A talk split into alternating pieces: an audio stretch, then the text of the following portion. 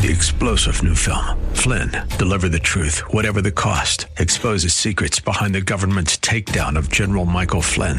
Flynn knew what the intel world had been up to. He ordered the first audit of the use of contractors. This set off alarm bells. He told the truth. He was the most dangerous person for Donald Trump to hire. They had to get rid of Flynn. Flynn, Deliver the Truth, Whatever the Cost. Available now. Watch it today. Go to SalemNow.com. SalemNow.com.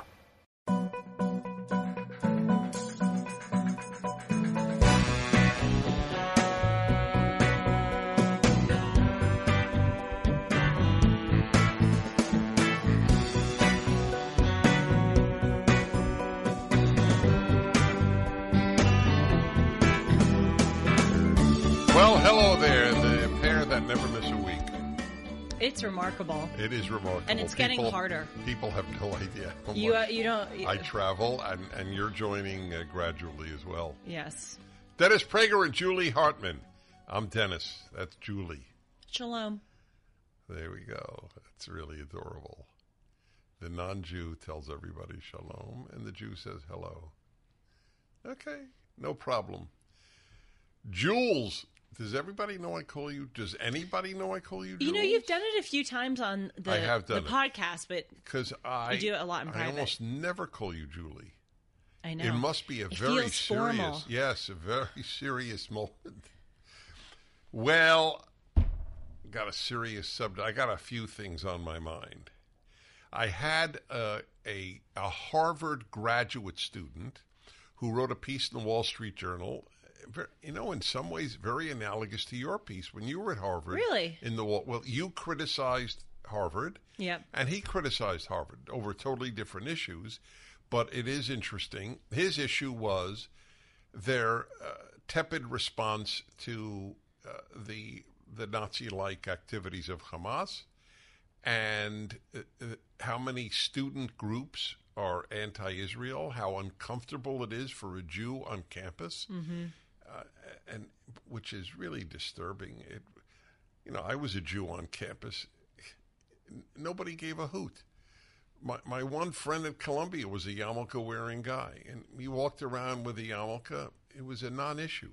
Mm-hmm. And now, I mean, students are afraid to wear a Star of David around their neck.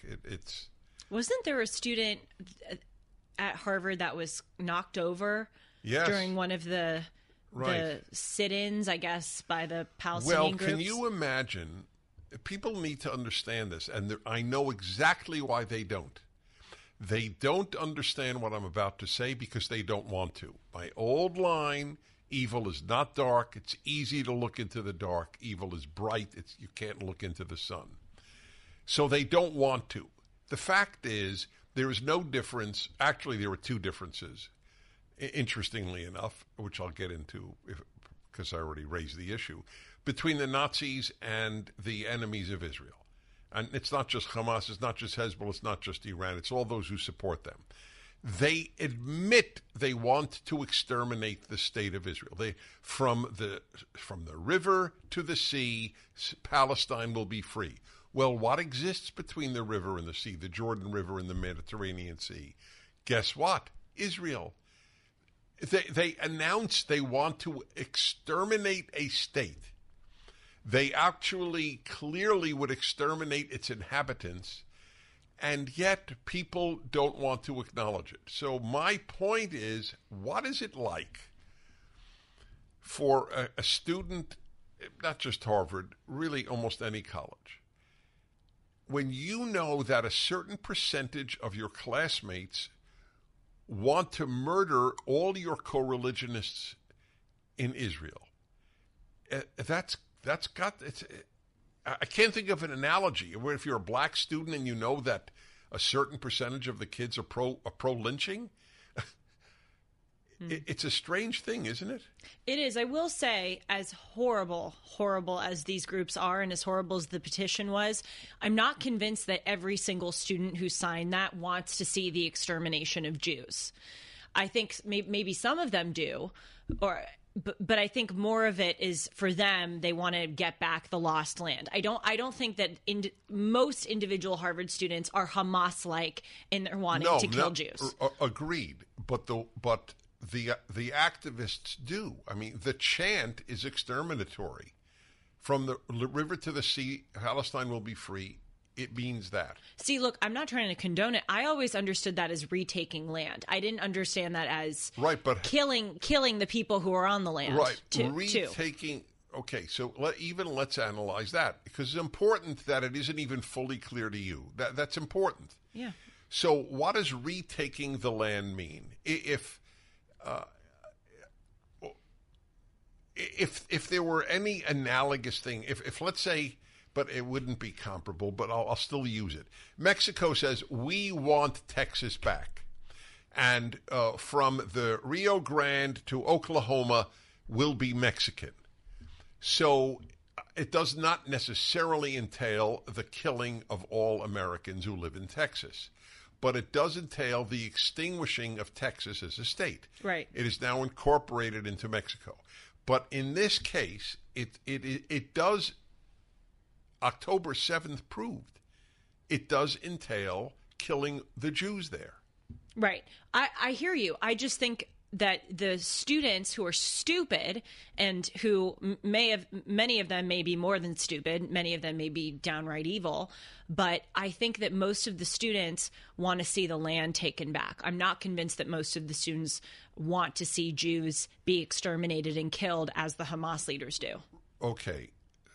I'm glad you said it, because I also want to believe in the lesser evil, we won't say goodness, of those people. But after October 7th, you can't believe that. It's only about land. That is definitely true. And that's one of the scary things about the petition, because it would be one thing if... And I'm not saying this is okay, but it would be one thing if, Gaza fired another rocket into Israel and there was kind of this bombardment and people then signed a petition about holding the Israeli regime responsible for the rocket. That would be one thing, and that's not okay either. But to say after we see these videos of Hamas coming in and slaughtering, mutilating, kidnapping, raping innocent civilians. You're right. There's no black and white. This is not about land. I mean, it is black and white. Oh, sorry. Excuse me. Yes, you're right. It is black and white. There are no shades of gray in this. This is not just about land. This is about exterminating Jews. You're absolutely right. So I agree that in the wake of October 7th, these students... You can no longer fool yourself. Yes, and they're saying we hold the Israeli regime responsible for all unfolding violence. This wasn't just like a rocket exchange. This was one group coming in and slaughtering another group. It is black and white. But right. But still, as much as I acknowledge that, and I am not trying to give a hall pass to these individuals... honestly, as the days go on, I'm actually more kind of coming around to, because we debated about this the last Dennis and Julie, whether their name should be exposed. I think their name should be, the more that I read about this. But I don't think that every individual signee really would want to see Jews killed. I don't believe every German wanted to see all Jews killed. Even every German that voted Nazi. But if you supported Hitler after 1939, true. Very true. Okay, all right. So I have a different issue related. I asked this Jewish graduate student at Harvard, who was on my show. It was very interesting. He has a piece in the Wall Street Journal, as I said to you. His name is J.J. Kimchi, K-I-M-C-H-E. People should look up the article.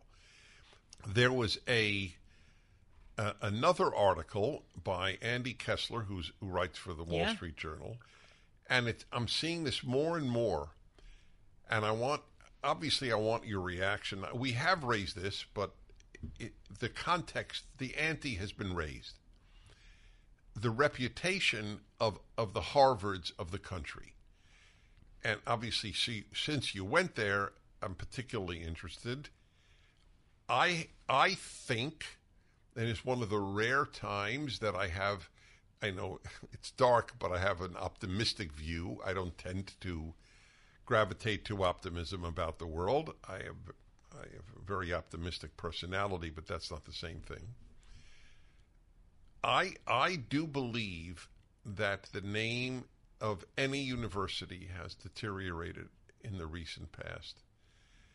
The number of articles of people writing we can no longer support the university. It's unprecedentedly big. Yes. So do you feel that? Do you feel that they? Oh, I have it on two levels. One, do you think that, and this is completely related, is saying I went to Harvard the same today as 2 years ago? Mm. Well, that's a complicated answer because in the world that I'm in, no one gives a bleep that I went to Harvard.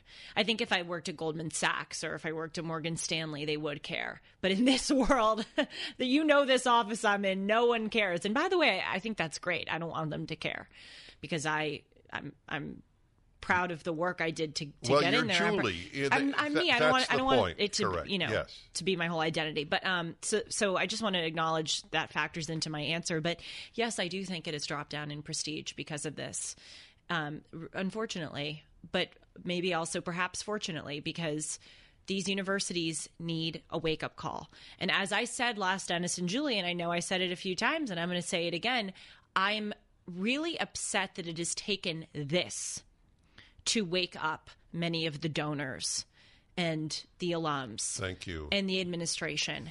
Yes. That really bothers me. And I think, and again, I know I'm repeating myself, but I don't see anybody else talking about this. Oh, really? Now, when these students sign this letter condoning Hamas, now you're pulling your money, but you didn't pull your money all the times that they, spread lies about the United States of America, wanted to suppress free speech on college campuses, wanted to inculcate people with gender and race theories. And right, that was okay. That was okay with you? All black dorms were okay with you. Right, you supported Black Lives Matter. BDS was okay. Yes, it was. You supported Black Lives Matter for 3 years, donated to them, marched with them, put lawn signs in support of them, and then now they post a photo of a Hamas paraglider, and you're like, oh my God, Black Lives Matter is so bad. Where the hell have you been, fools? So I do think this is a turning point, but frankly, I think it's like a small turning point. I think it's going to take something even bigger, and I hate to say it, than this to really knock out the cancer of radical left-wing thought. I think this is a nice kind of start, but it's not finished. Nothing will knock out the cancer of radical left-wing thought. What might be knocked out is the prestige of going to college and the prestige of prestigious colleges. Mm. That's what I'm talking about. I wonder how many American parents 20 years ago and for the last 50, 80, how many parents right now care less about whether their kid goes to college or care less about what college their kids go to than 25 years ago? I have a newsflash for you. They don't. This has not changed it. The same people who want their kids to go to Harvard are unfazed by this. Now, the reason why that's important. Oh, it is. I am convinced of it. Jewish parents as well as non-Jewish parents, they still want their kids to go to these universities. That I'm certain of. That's why I say it's going to take something even bigger to really knock these places down in prestige. And I say this very, regrettably, because I worked my tail off to get into Harvard. I gave my whole life to get into Harvard. God willing, you'll have children. Will you? This is independent. It's related but independent. I've never asked you this, and I'm really curious. Will I care if they go? Yeah. No, I wouldn't care. So will you push your children to succeed in high school as you were pushed? No. I think about that a lot. Nope. I will expect them to work hard. I will expect them to take school seriously. assuming that, I mean, I'm going to make sure they go to a good school. If they're going to one of these California public schools and are learning, you know, or have an assignment about misappropriated land, I'll be like, yeah, you don't have to care about that assignment. I will have standards for them, but no, I will not have them do what I did. In fact, I will go out of my way to make sure that they don't do what I did. I want them to come home from school and I'm going to say, no, not that I was on my phone, but I was at swim practice all the time from the time I was 5, just going to swim practice after school. I remember thinking, like, what is it like to go home and just watch TV or run around?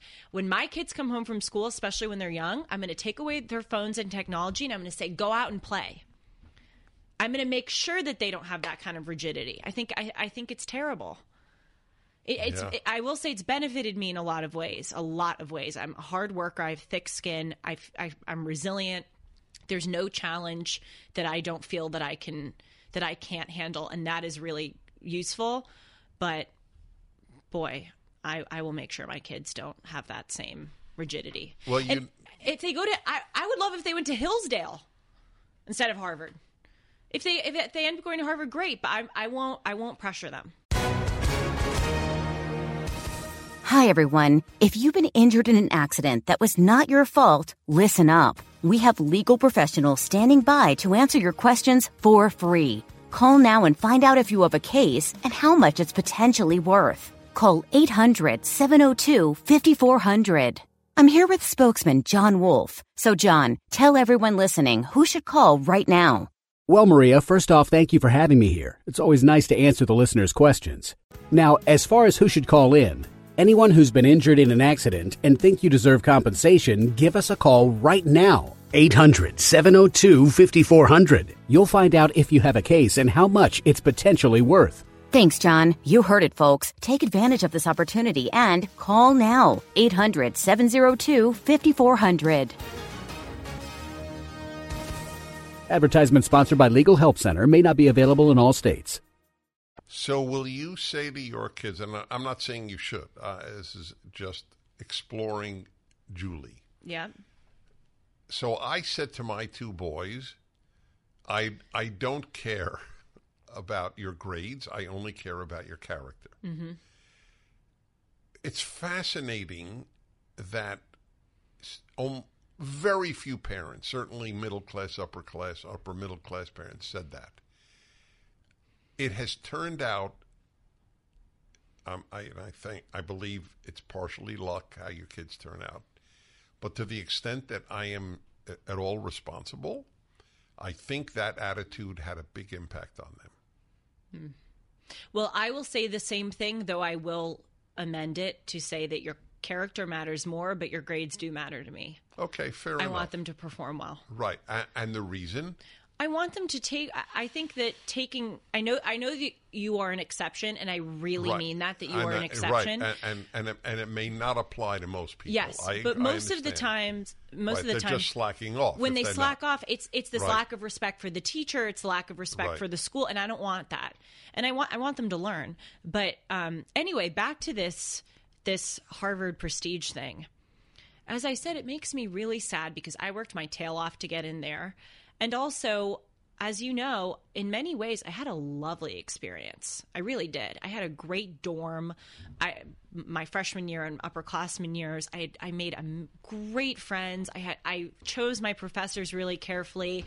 I had a lot of great relationships. And so it's really sad for me because I know the Harvard that I went to and the Harvard that I made for myself. And were there problems? Yes. And I wrote about, you know, some of them. I wasn't ever shy with my critiques. But there's this whole – I feel like I kind of created this world at Harvard that was so separate from the world that we're seeing in the headlines. And I know that part of Harvard exists, and it's sad that those individuals have to drag down all the rest of us. Right, but the rest that aren't speaking up. You're right, they're not. And you can't defeat evil with quiet. It's simple as that. I totally agree with you. And I gave that senior speech at Harvard – talk about another critique about anti-Americanism. And I ended the I went through a litany of all, it's actually very prescient. I went through a litany of all of these things: Black Lives Matter embezzling money, the American Medical Association saying that they want to take gender off of birth certificates. I said outside of this church where I was delivering the speech, there was an upside down American flag with painted bullet holes in it for Israeli apartheid week. And after each of those things, I said, and we remain silent, and we remain silent. I was criticizing the silence. And I ended the speech by saying, we have to be honest that the reason that we remain silent, or the reason that we don't speak up, is that we fear personal and professional consequences of doing so. That is cowardice. So I am with you. I was very upset a lot of the time where people would just kind of have this resignation, this shrug of the shoulders. But again, I think it's going to take something even more catastrophic than this to further wake up donors and alums and students and in the administration. This is maybe round one. Something, but it's hard to imagine, because if there were another 9/11, yeah, and there might be, by the way. I think there probably will be. Well, soon. My evidence is simply the number of people crossing the border. Oh, of course. A friend of mine who was very, very bright, a Persian American, and he has some high-level contacts, and he said two guys, in former government guys, who know a lot, said that a serious number of terrorists have crossed the border. and here's a fascinating question. If, God forbid, it happens and there's some massive terrorist attack and it's clear they came through Mexico, mm-hmm. Will the Democrats pay a price? Perhaps. Again, it is horrible to me that it would take that. People should see this now, but I think they might. Just as universities are paying a price right now. The question is how grand of a price. Yeah, but you said it would have to be something. Yeah, you said it needs to be something more serious. The only more serious is something anti-American. Yes, I don't want to get. You have wisely advised me to not get into the realm of predictions, but I think, if I may break the rule for a moment, it will take something like a terrible recession, or a terrible terrorist attack, or a terrible breach of cybersecurity and intelligence, shutting down the grid, which I think could be in the near future because China is such an evil power and an ever encroaching power globally. But I think it'll take something like that really shakes up Americans' way of life, that wakes people up from their blissful, privileged slumber of, oh, we in America, we're always going to be fine. We can advocate for whatever stupid ideas. It's never going to touch us. It's going to take something like that to, I think, really make people go, okay, we can no longer coast here. Welcome to the Dennis and Julie Happiness Hour. Well, that's one way of putting it. Another way of putting it is the Dennis and Julie Realistic Hour. I couldn't agree more. Hide from... But the realism is not a happy realism. It's not. No. We have discussed this many times. I don't care, frankly. It doesn't matter to me because every time it's different language. But I really, really do wish that you could have, even in a dream, dream about the America I grew up in. Oh, gosh, I know. So when I look back, I got to tell you, the innocence, the lack of worry about America. You see, it's very hard to imagine something missing. So that we didn't have any of these things, and I didn't grow up rich, or I didn't grow up poor, but I, as I always say, I could prove I was the middle of the middle class. Do you know? Oh, this you'll love. Do you know that people's income were, in most cases, completely associated with the car they drove? No. And I will tell, this will fascinate you, because I know you so well. So General Motors produced 5 vehicles. Cadillac, Buick, Oldsmobile, Pontiac, Chevrolet. And that is the order of wealth. Oh. So if you were really wealthy, you had a Cadillac. If you were pretty wealthy, you had a Buick. If you were in the middle, you had an Oldsmobile. If you were below middle, you had a Pontiac. And if you were the least income earner, you had a Chevrolet. So my father had an Oldsmobile. That's how I know how middle of the middle class we were. He could not afford a Buick. Forget Cadillac. Right. So anyway. Wow, how different it is today. I see people like rolling up to the mall in a Mercedes and I'm sorry, but I'm like, you have a Mercedes? There's a lot of confusing signals. Well, now, rent. What really cracks me up is when they use a BMW then to rob a store. Well, that's a great example. Yes. So, by the way, did you ever hear of Pontiac? No. Did you ever? I was thinking I'm going to Google it. You ever hear of Buick? Yes. And Oldsmobile? No. So Oldsmobile and Pontiac were two new names for you. I love that. By the way, to brag for a moment, because a lot of girls can't do this. I can identify almost any type of car on the street. Why? Because growing up, I had so many swim meets and soccer tournaments all around California. Every single weekend, my dad and I were in the car driving to San Bernardino or to wherever the hell, God knows where, I was playing sports. And my dad would point out to me, That's a Range Rover, that's a Ford, that's a Mazda, that's a Lexus, is on the road, which is a part of Toyota. And now every time if I'm ever on a date, I do this. I tell the guy, I'm like, watch this: Buick, Cadillac, Chevrolet, Mercedes, Ford, Honda Civic, Lexus, which is a part of Toyota, and they're like, they think it's so cool. Anyway, something to put on my resume. I think it's cool. So back to, I wish you could experience. So when I think about it, I had issues in my family. Nothing terrible, but I had issues in my family. But I can't think of one social issue that bothered me growing up. I didn't think about it. All I knew was I'm lucky to be an American, end of issue. That is so true. I mean, I think about this too. For the first 20 years of my life, I never worried about my country, ever. And I know that's a blessing and a privilege, and I sort of appreciated it, but now that I'm older and I do worry about my country, I realize just how much I should have appreciated it. But I even had that growing up. I mean, we never talked about gay marriage or anything. It wasn't a deal. And the thing that's so upsetting now, and I know I've observed this on Dennis and Julie, and you've agreed, that so many of these issues are contrived. What's sad is that increasingly more issues that started off as contrived are becoming real issues. Like, for instance, the border protection. I mean, we used to have a robust, functioning system of border protection and immigration screening. Yes. And now we have this contrived issue of throwing it open and, are we going to be xenophobic? Are we not? And now we have a real issue of, as you said, 7 million plus undocumented immigrants coming into the country since 2021, and we don't know who the hell they are.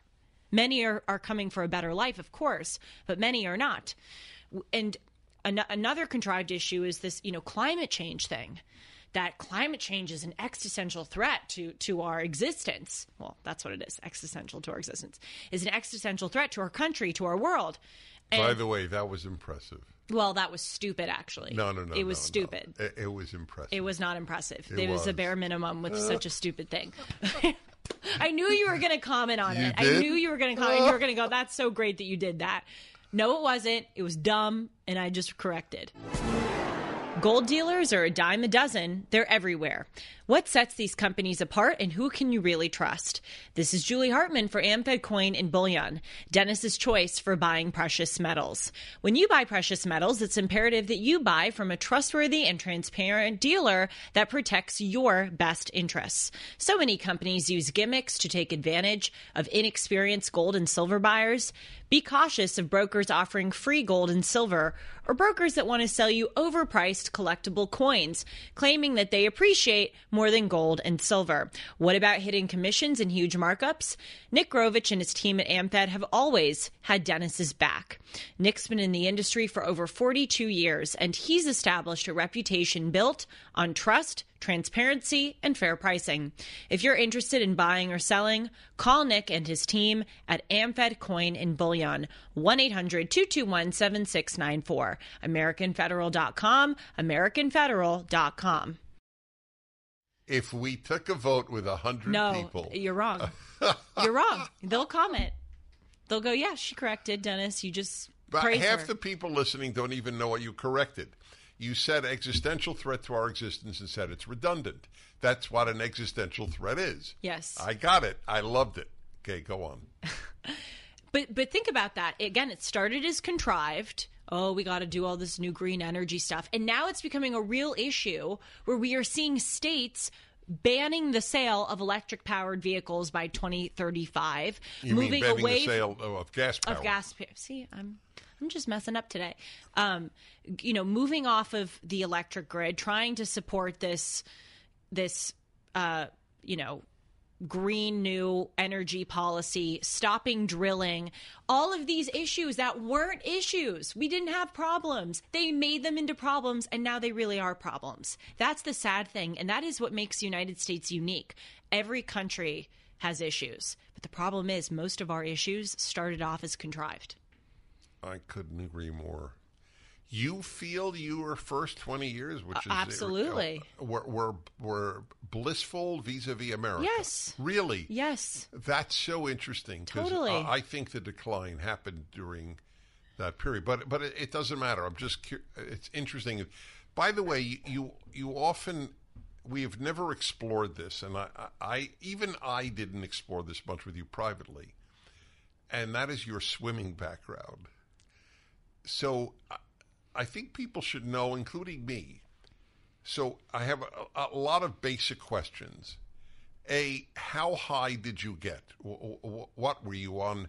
Were you the captain of your high school team? Yes. You were. Mm-hmm. And what was your stroke? Is that the proper question? Freestyle. Hey, I have a few. This fascinates me. How often did you practice? 5 days a week. What time of day? Afternoon, 3 to 5 p.m. Wow. And then sometimes morning practices on Saturday mornings. Oh, really? Yes. And where did you go to practice? Well, it varied. I did club swimming, and then I did school swimming. So either at the club. Are these Olympic-sized pools you did it? Yes. Yes. All the competition is in an Olympic-sized pool. Most. Okay. But yes.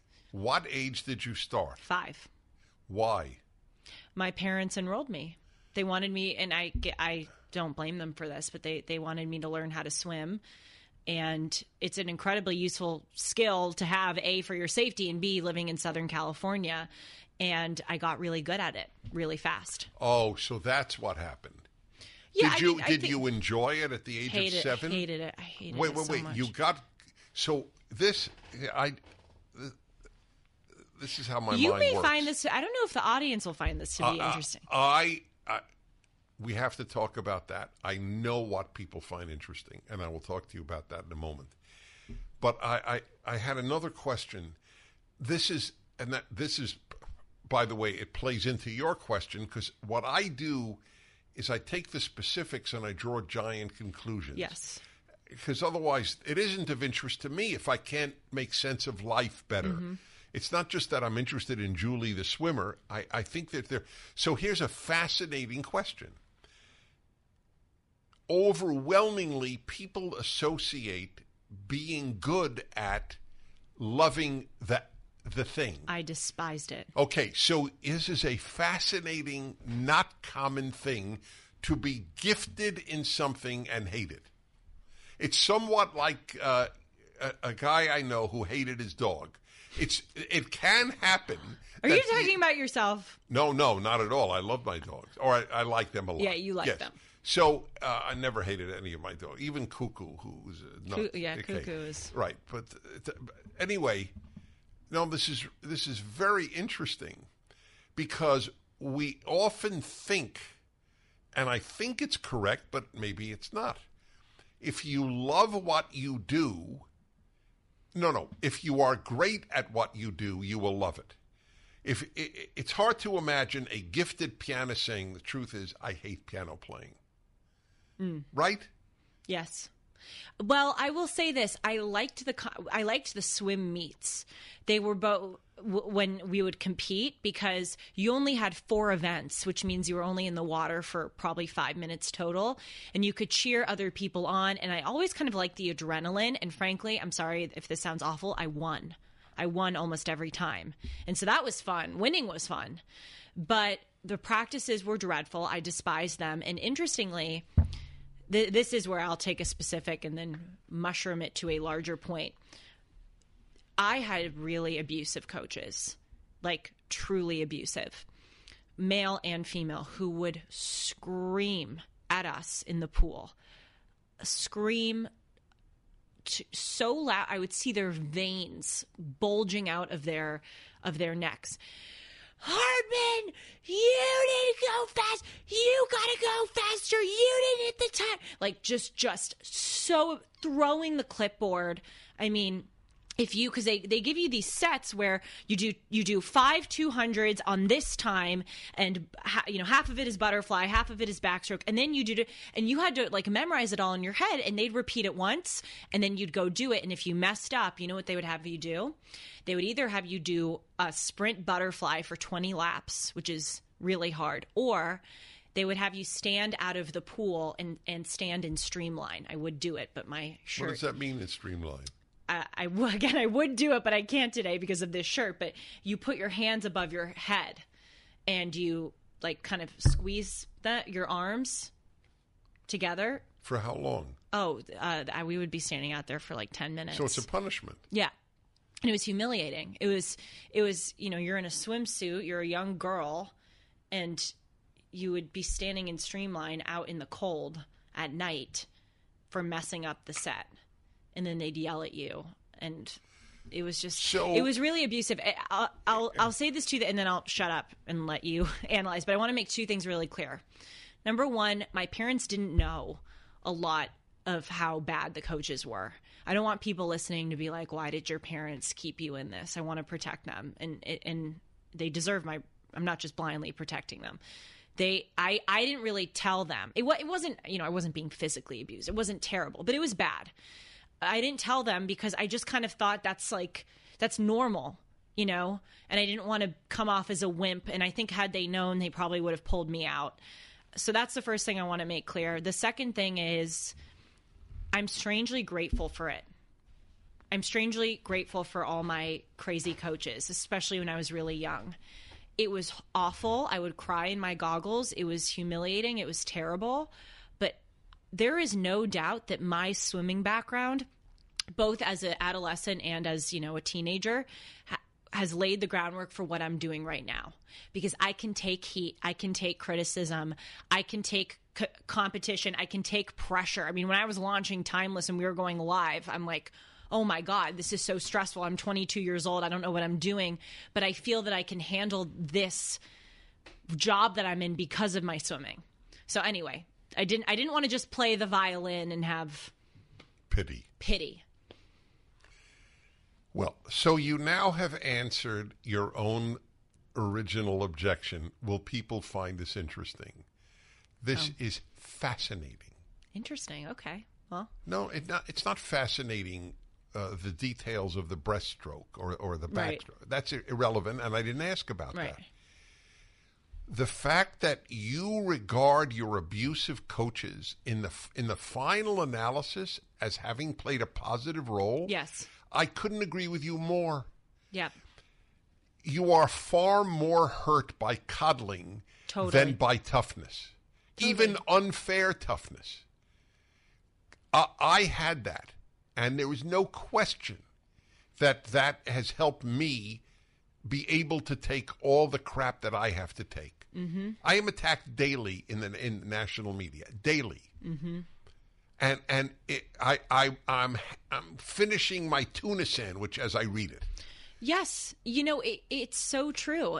It doesn't surprise me that you also had that, because in order to do this, especially at your level, you know, hopefully I'll be at your level someday, but to do this, there needs to be like some kind of grit that you have developed. That's right. As a child. I'm going to tell you my favorite. Do you know my story about my basketball coach? Oh, yes. The Prager's like, he's the worst, but he's tall.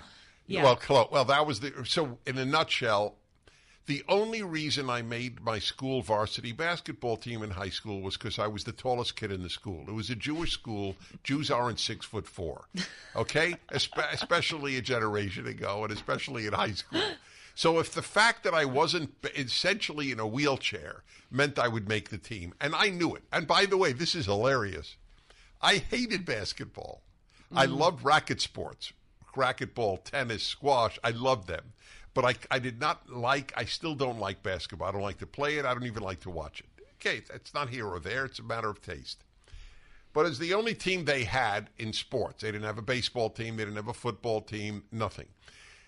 So anyway, I made the team. And on the last day of the cuts, the coach looks at the team. He goes, you know, Prager made the team.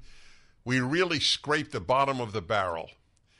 And in front of all of the kids. And I remember thinking, do you know my reaction? He's right. That was, I was 16 years old. And I remember vividly my reaction. This man is an a-hole. I use the word in my brain for saying that. But he's 100% right. Yep. And that's good. There was no, oh, you know, you're great, Dennis. Oh, my God, we're going to go far with you. You're the man. Yes, and you know what? There were times when I messed up a set and I got screamed at. I would also think, you know what? I deserve this. But there were also times when, a lot of the times when we'd have to stand outside doing Streamline, the whole team was being punished because one guy messed up.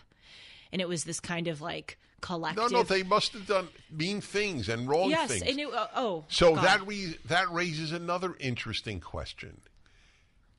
If I were the coach of some team, I couldn't be like that. I could never be like that. I know. How could you scream at right. 6-year-olds? So here's the question: does that profession draw a certain type? Oh, yeah. Oh, I could write a book on this one. I've had so many coaches in my day. And by the way, I've had great coaches in addition to terrible coaches. But yes, it's a certain type. I think a lot of coaches, and I say this with respect, again, I've had great coaches who have shaped my character, shaped me in many ways. But I think a lot of coaches go into that profession because sort of for similar reasons that someone goes to work at the DMV.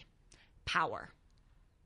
They want to have their moment of being able to make your day or ruin your day. I agree with you. And my analogy was not DMV. My analogy was prison guards. Yep. I think they want that power. There are undoubtedly wonderful people in the profession, but a lot are not. And the utter, unquestioned authority they have over people, most human beings do not have over anyone. Mm-hmm. What a prison guard does over prisoners. Which, by the way, now do you take back your worry about this not being interesting? All right, I take it back. No, this is, I'll tell you, I said I would get back to this, then I want to go to the power issue. You could write a book on coaches, I could write a book on being interesting. Not only because I know I'm interesting. If I weren't interesting, I wouldn't have been on radio for 40 hours and people wouldn't read. It's 40 obvious. Years, 40 years. 40 hours? Yeah. That's funny. Oh. All right. 40 years, exactly. So I know what constitutes things being interesting. And here, this is very good for you and everybody listening to know this. And I'll tell you how I learned it. Do you know this about me? That I when I went on boring dates when I was single. Yes. How I made them interesting. Yes, you figure out why they're boring. That's right. It was it actually made boring dates. I do that too. Fascinating. Well, of course, I interrogate them. Right. Oh, no, but... the boring ones. Yeah, well, that's because they're not interrogating you. That's one of the... It's the irony. So I really learned what rendered people boring. There were a number of items, and I won't get into that now, but one of the items was they had no passions. And what renders a person interesting, one of the things, not the only, is passion. And I have the perfect example. A man named Leon Kaplan, who's, thank God, is still with us. He had a program on my former station, ABC Radio in L.A. He was a nationally syndicated program on cars. My interest in cars is zero. If it gets me from A to B, I'm a fan of that car, okay? I never subscribed to Motor Trend or Car and Driver, and I subscribe to everything. Okay, I have no interest in cars. I always listen to his show. I mean, the guy would talk about fixing your carburetor. What the hell do I care? But he had passion. Mm. He was so passionate about his love of cars, it was infectious. And I remember thinking once, why the hell am I listening to this? Gosh, I need to internalize that. I think sometimes on my show or when I guest host, I'm so determined to give the audience useful information that I need to suffuse more passion. Because I am genuinely passionate. I love reading. I love everything I do. That's the reason you want to learn. It's because of your passion to make a better world and understand the world. Right. But I'm so interested in making sure they come away with usefulness that maybe sometimes the passion gets lost. I can't. That's an interesting question. I find you so interesting in large measure because I'm learning from you, and that's all I want to do. Look, you know, lefties are passionate about their awful causes. Exactly. So that in and of itself, the lack of passion is more important than having passion, as odd as that sounds. In other words, lacking passion in real life. I'm not... in radio or broadcasting, podcasting, whatever it might be, but by passion, I don't mean yelling or hear you. That it is clear you care about the subject. Right. That's what matters. Yes. So going back, because I want to go back to the power. Oh, okay. Remember I said that. Remember why you want to go back. Sure. To. The power thing is a very, very important subject. So I asked you about coaches. I'm sure you are right. You know where else I feel it? Sometimes when I see guards, or if that's what they're called, at crossings, you know, you come, let the children come, stop the cars. Oh, yes. Right. What are they called? Cross guards, I think. Right? Yeah, crossing guards. What are they called, Sean? Cross guards. What are they called? Sean said they're called fullbacks. I don't understand why he said that. Sean's not in a bullying mood today. Sean Z. All right, anyway, crossing guards. So there are times when it is clear they're reveling. Oh, totally. You power. Can tell. Yes. Now, I'm not knocking them even. All I'm saying is there must be some urge in a lot of humans to have power over other humans. Mm-hmm. And here is the key point I want to make. In some of us, I don't think that exists. I have zero desire to have power over anyone. Me too. I'm sorry to sound predictable, because I usually agree with you and because we're so similar, but me too, I've never really desired that. I do desire influence over people. That's completely... But never power. Yes, right. Honestly. So I don't think we're alone, by the way. I think we represent alone. A fair percentage of people. So this is a huge point that I've thought about. All leftists, all by definition, and I'll explain that, want power over others. It is a defining element of all leftism. The proof, they want bigger and bigger government. Our motto, the non-leftist motto, is leave me alone. Right. I don't want power over you, and I don't want you to have power over me. Mm. Have a nice day. Yes. It's a huge issue. Well, that's the pronoun stuff. I mean, a lot of it is a lust for power. Are there some people who genuinely think it is the compassionate thing to do to have everyone go around a circle and say their pronouns? Yes. But I think it's like they want a gotcha moment. They want an opportunity to proselytize you, to make demands of you, to affirm their moral superiority. And I think it's like they want to snap and have you jump. That's what all this social justice crap. Right. I mean, I saw it during Black Lives Matter on social media. I mean, you saw it too, but I'm saying I saw it on this particular forum after George Floyd died. All of these, mostly black people, I will say, but also white people, but I tell the truth, even when it's uncomfortable, mostly black people on social media would say, if I don't see you posting black squares, if I don't see you giving the Venmo receipt of your donations to BLM, if I don't see you standing up and condemning, Derek Chauvin, I'm going to expose you.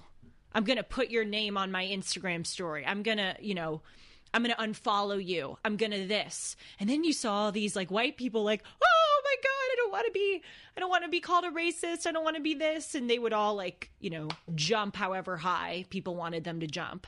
But I saw the way that instead of a lot of people really, again, both black and white, wanting to take that moment and learn or teach people something in not a proselytizing way, in an earnest way, they used it as, I have power over you now. And anything I say, you have to do, or I'm going to call you this name and ruin your life. That's weird. And that's not genuine. So, right. So it's part of... Yes. The power issue, for those of us who don't have it, we don't even think about it. Right. And yet the world is ruined by those who want power.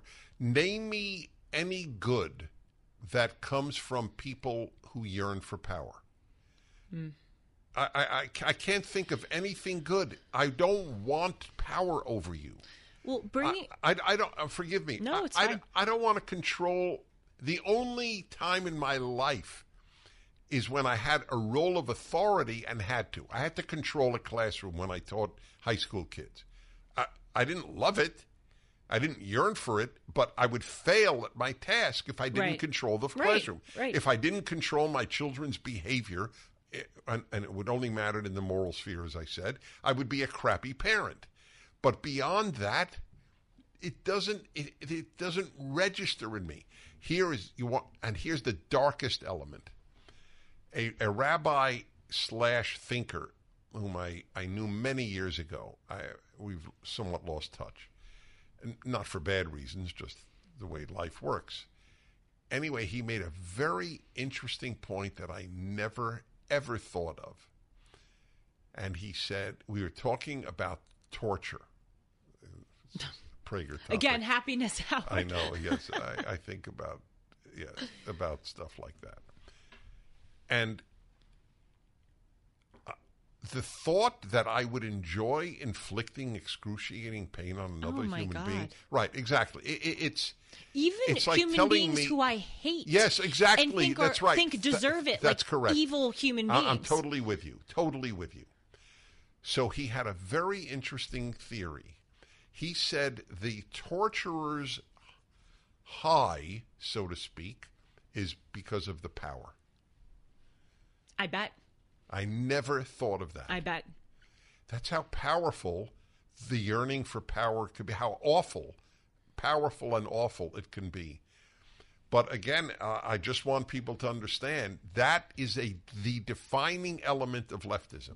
Mm-hmm. I will tell you how much, this is their dream. I will tell you what temperature you can keep your house. Yes. I will tell you when you can drive your car. You know, it's interesting. I remember being 6, 7, 8 years old and having those coaches screaming at me and thinking, this is effed up.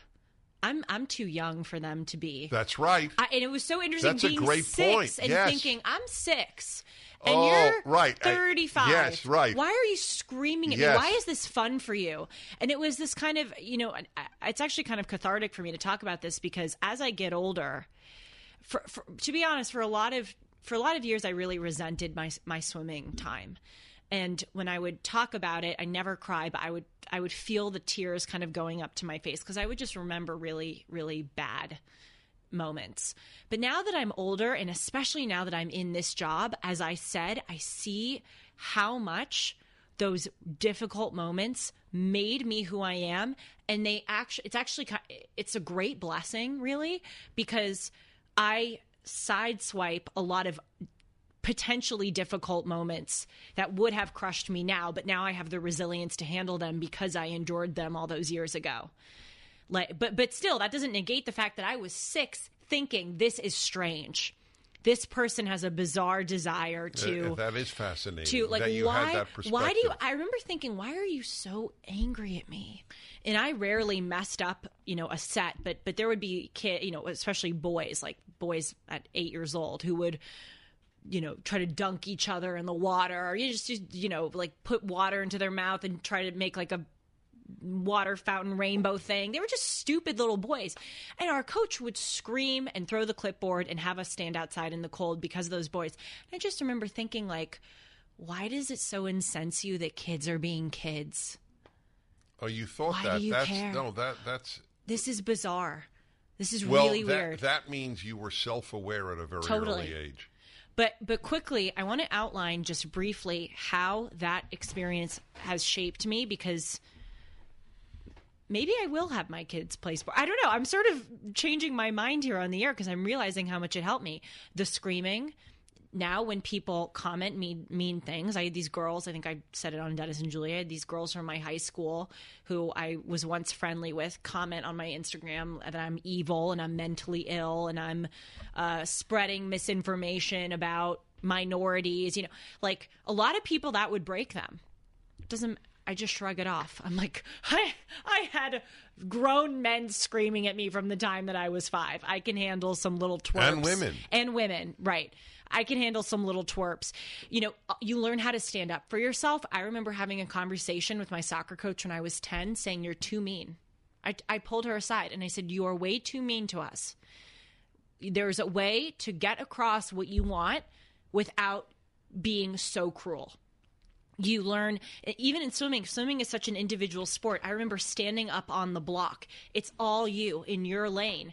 You've got to prove yourself. Talk about pressure, and they're going, take your marks. And you're literally on an elevated platform about to dive into the water. You learn how to take the heat. You learn how to take eyes on you.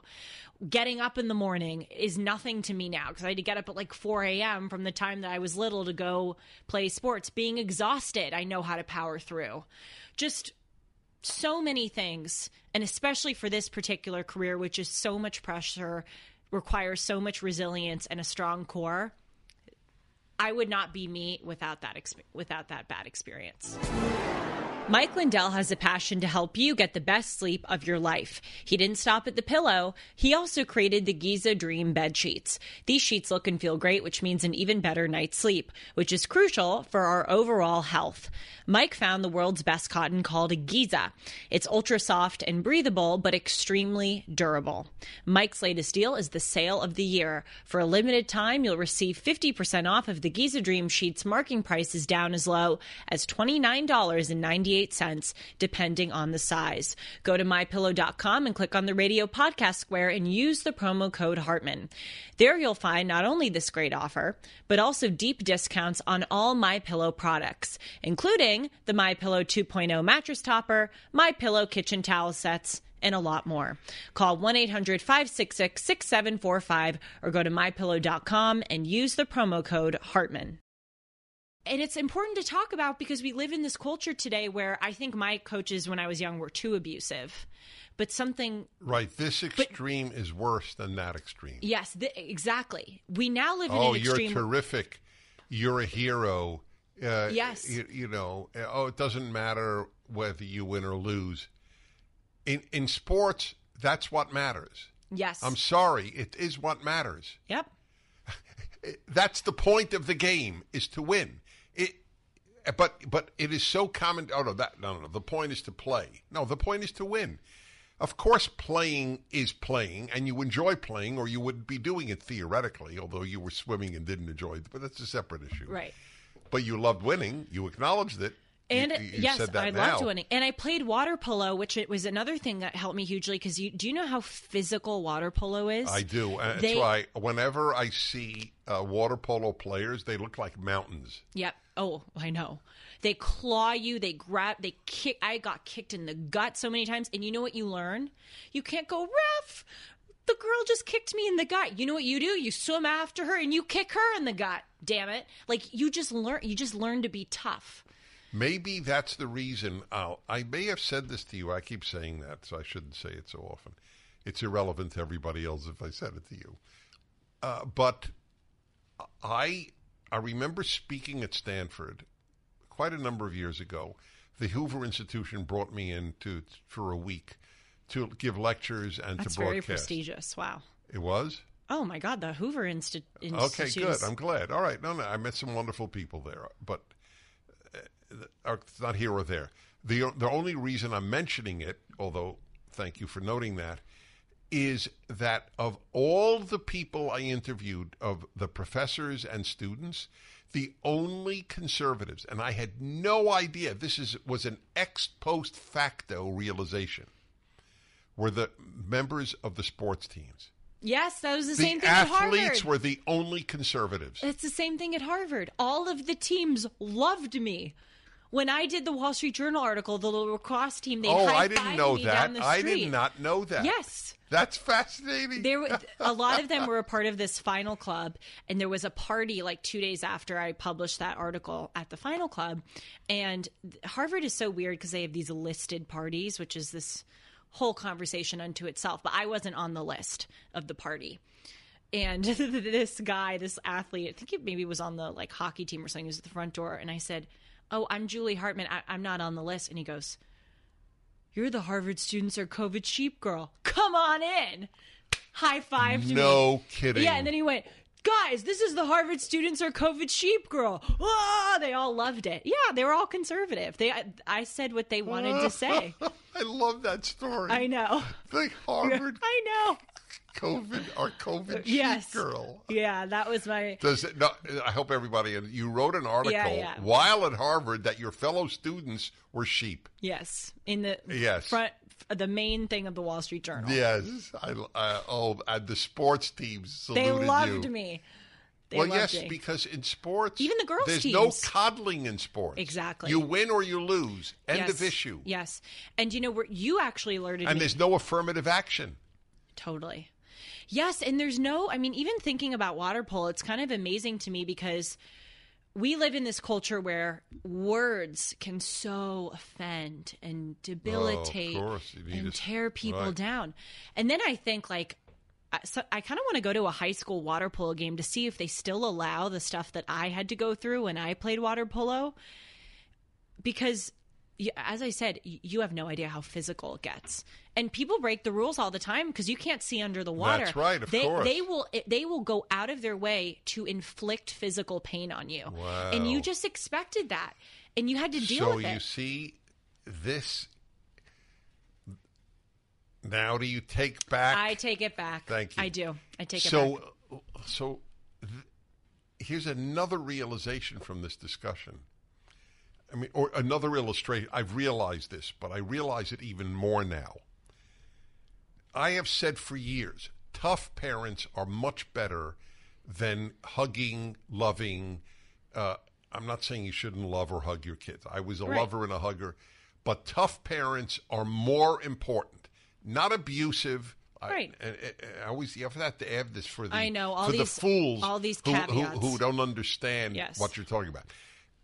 And here's a fascinating, you will love this, because you have even been moved by this story of my wife, whom you know well, when she was 20 and a waitress in L.A., the manager on occasion would grab her breasts. She would take his hands off her breast and continue serving the meal, tell the guy, you know, buzz off or whatever it was. And that was it. She wasn't traumatized. She didn't go to court. She didn't accuse him of sexual aggression. And my wife is as tough as nails. Yes. But do you know why? I'm putting two and two together. She had very tough parents. And I had tough parents, not abusive, right, but tough. Right. And the coaches. And the coaches, and yes. And I had tough parents. I mean, my parents growing up, and they're wonderful parents. They were never, ever abusive to me, not one time. But they would not hesitate to yell at me when I did something wrong. I have a friend. They gave me time out. They would. That's right. I have a friend you're home at a certain who's a time. Wonderful human being. I'll just leave it at that, so nobody knows who I'm talking about. But I know him very well and know him long. His parents were only loving. Oh.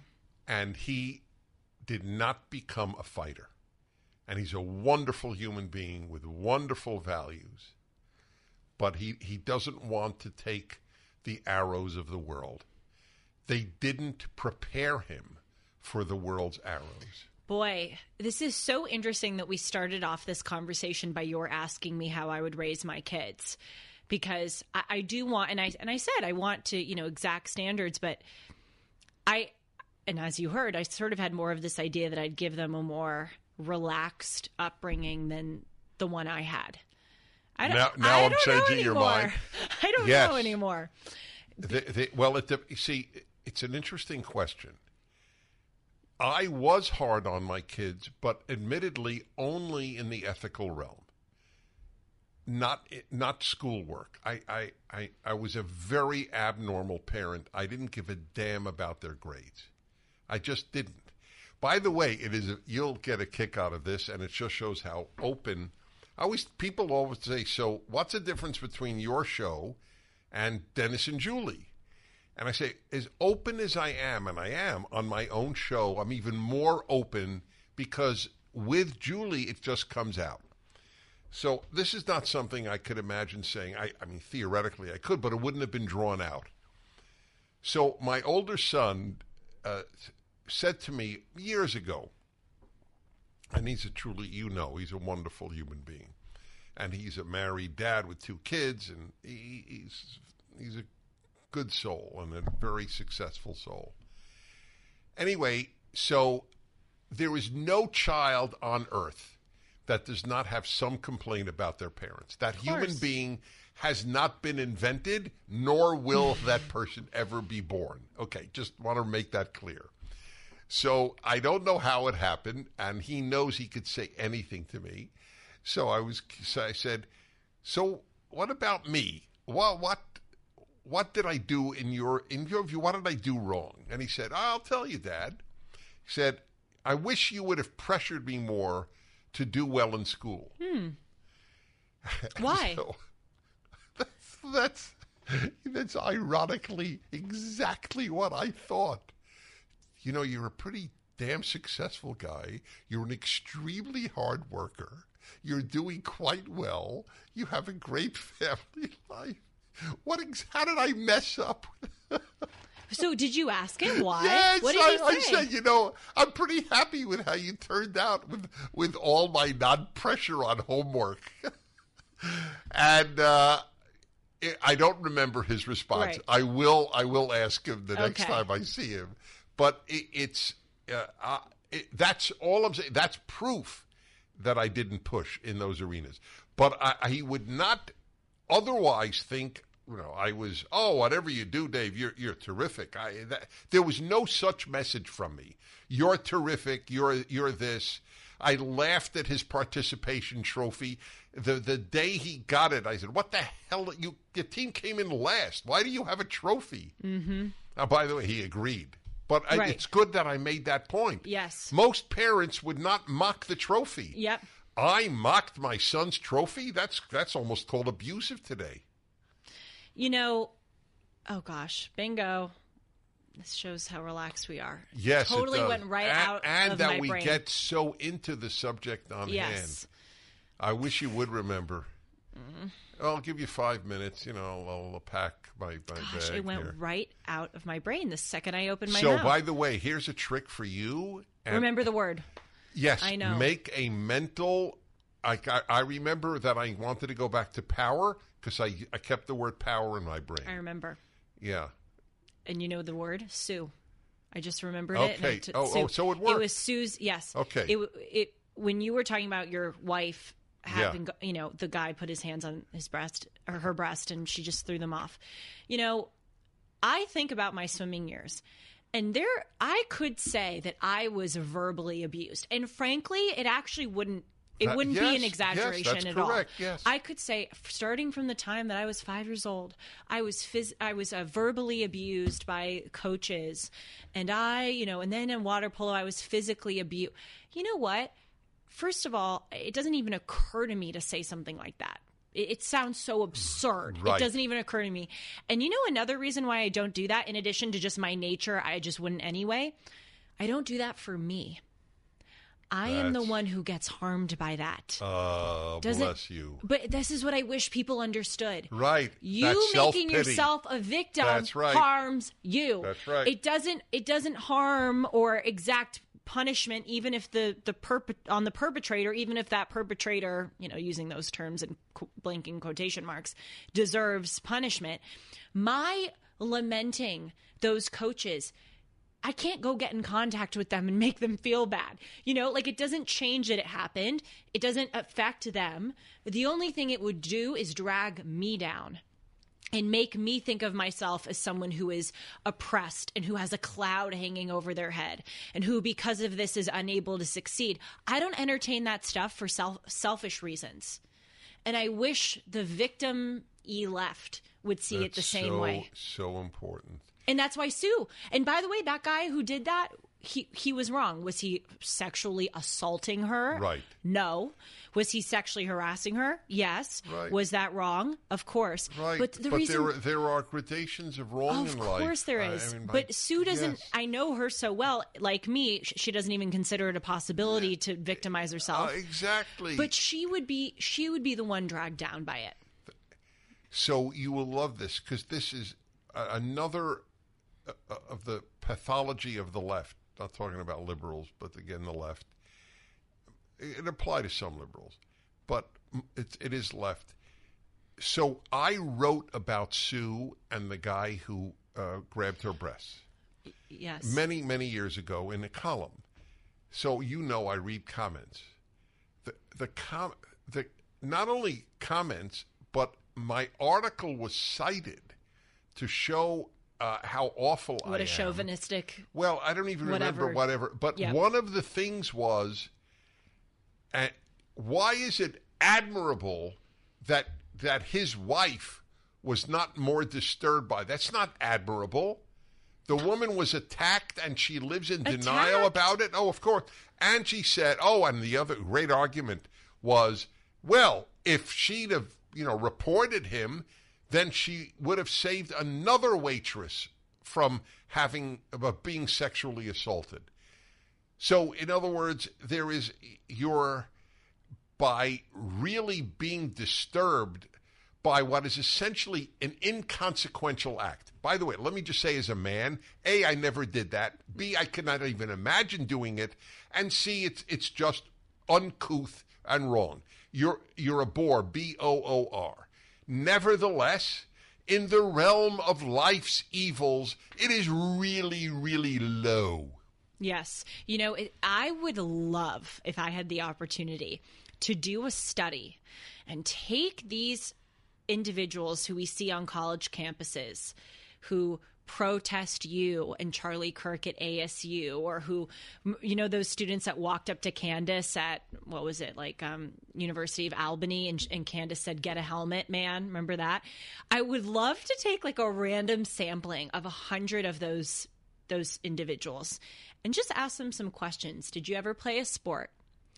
Did you ever have, you know, did you ever have a teacher or a coach treat you unfairly? Of course, they'd probably say, yes, the teacher took a point off because I did, you know, they would make something up. But I would really want to understand, have you ever really had a tough experience in your life?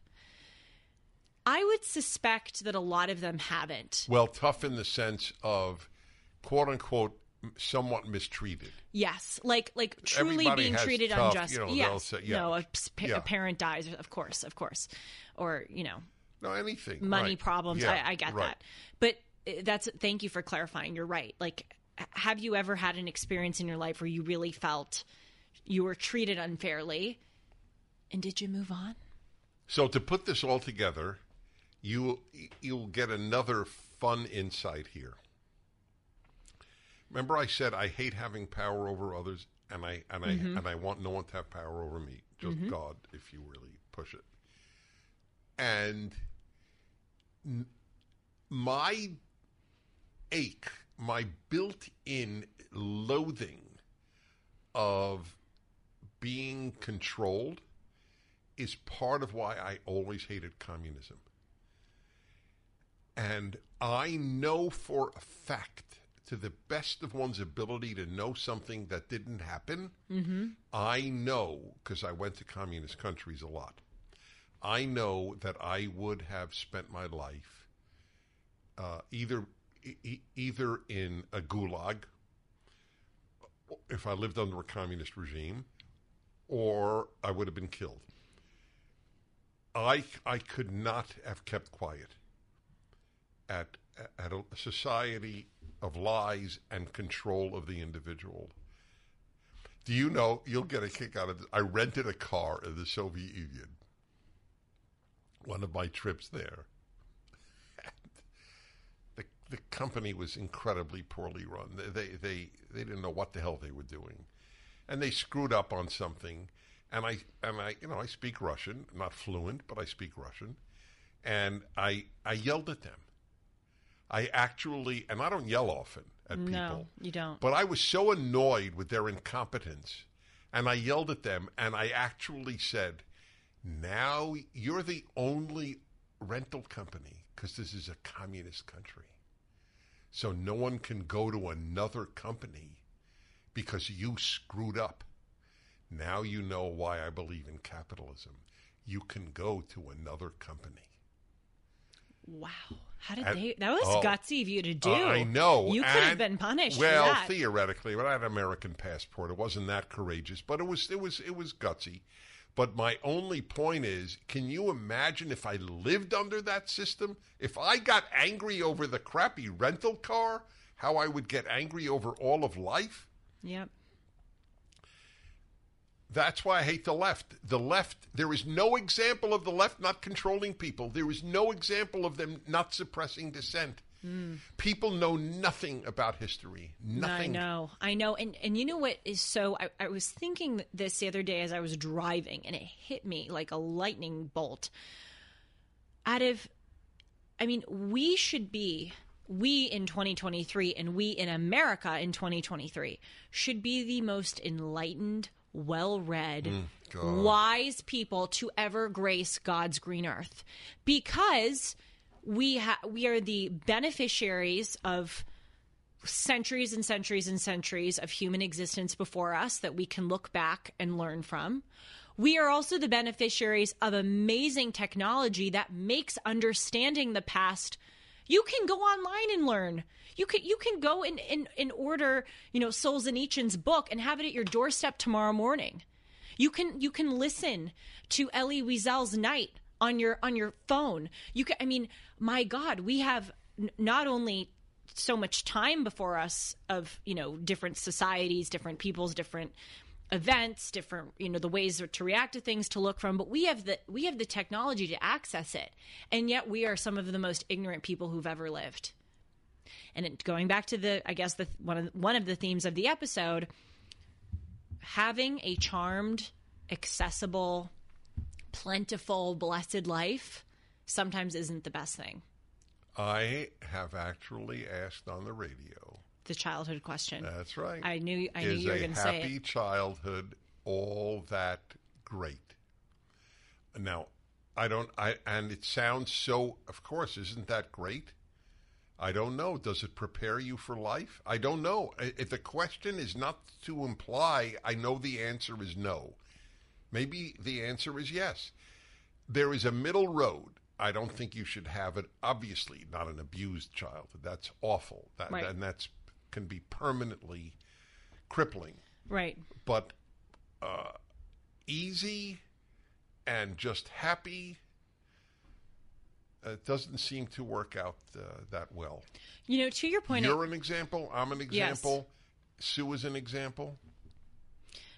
To your point about how sometimes really awful things can cripple you, I want to go back because I want to be fair. When I was saying I'd like to take a random sampling of 100 protesting leftists, and I think I said something like, I doubt they've really had an experience where they've been treated unfairly. I would venture to say this. Either I'm right, and many of them haven't had experiences where they've been treated unfairly, which is separate from having difficulty or tough things in life, or they've had it so much that now they're really effed up. Mm-hmm. I wouldn't be shocked if some of them had terribly abusive fathers or something, you know? So anyway, I just want to make that clear because I don't want to assume. Susie Estrin was abused by her father. Was she? Yeah. Oh. And she's so healthy. And by the way, interestingly, though he never apologized, she forgave him. I don't believe we have the right to forgive others what they did to others, but we do have the right to forgive those who've hurt us, and she did. And it's nothing is inevitable. Let's end with this because this is so empowering. I hate the word, but it is, and it is almost never said. We choose all our reactions. Yes. If you're hurt, you choose to be hurt. You choose to be happy or unhappy. You choose to be grateful. Everything ultimately is a choice. On that note, those who haven't read Viktor Frankl's Man's Search for Meaning, I highly recommend it for many reasons, but especially to really understand this point. And I credit you, Dennis, because you said that was one of the books that influenced you the most. I read it, and obviously it influenced me hugely. Viktor Frankl writes about the utter, abuse and degradation and evil in these concentration camps. And those are obviously words of understatement. There are no words to describe just how depraved it was. And he writes that the one thing that he found empowering, again, I hate that word too, but the one thing that he could cling to get through it was that he had a choice as to how to react to it. Think about that. That is an amazing thing. They took away their clothes, their names. You just had a tattooed number, your items, your hair, the fat on your skin. Your dignity.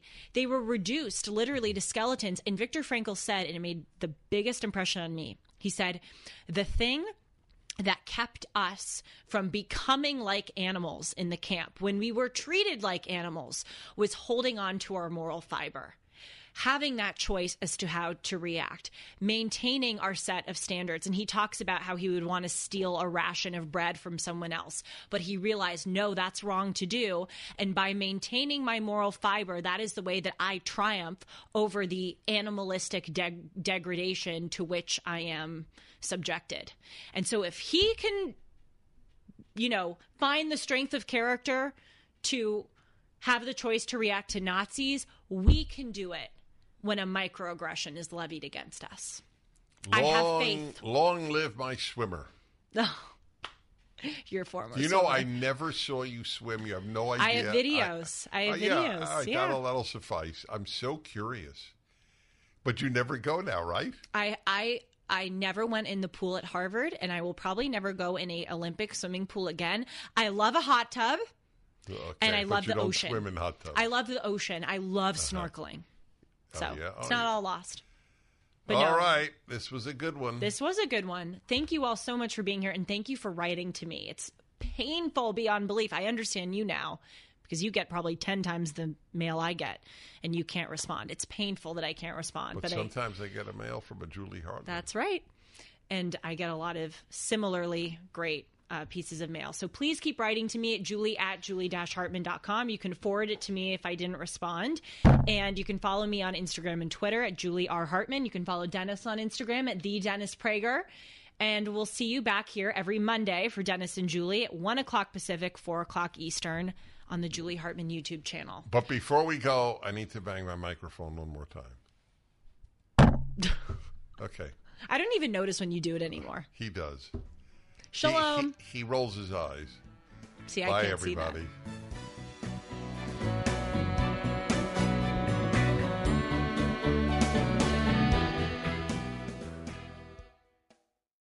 Three-star General Michael J. Flynn, head of the Pentagon Intelligence Agency, knew all the government's dirty secrets. He was one of the most respected generals in the military. Flynn knew what the intel world had been up to. He understood its funding. He ordered the first audit of the use of contractors. This set off alarm bells.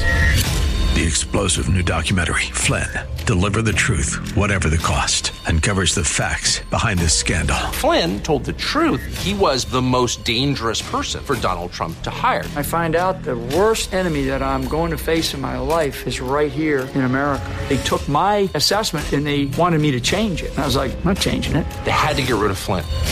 With in-depth interviews, archival footage, and never-before-seen personal records of the man behind the headlines. I just felt like I was drowning. Flynn, Deliver the Truth, Whatever the Cost. Available now. Watch it today. Go to SalemNow.com. SalemNow.com.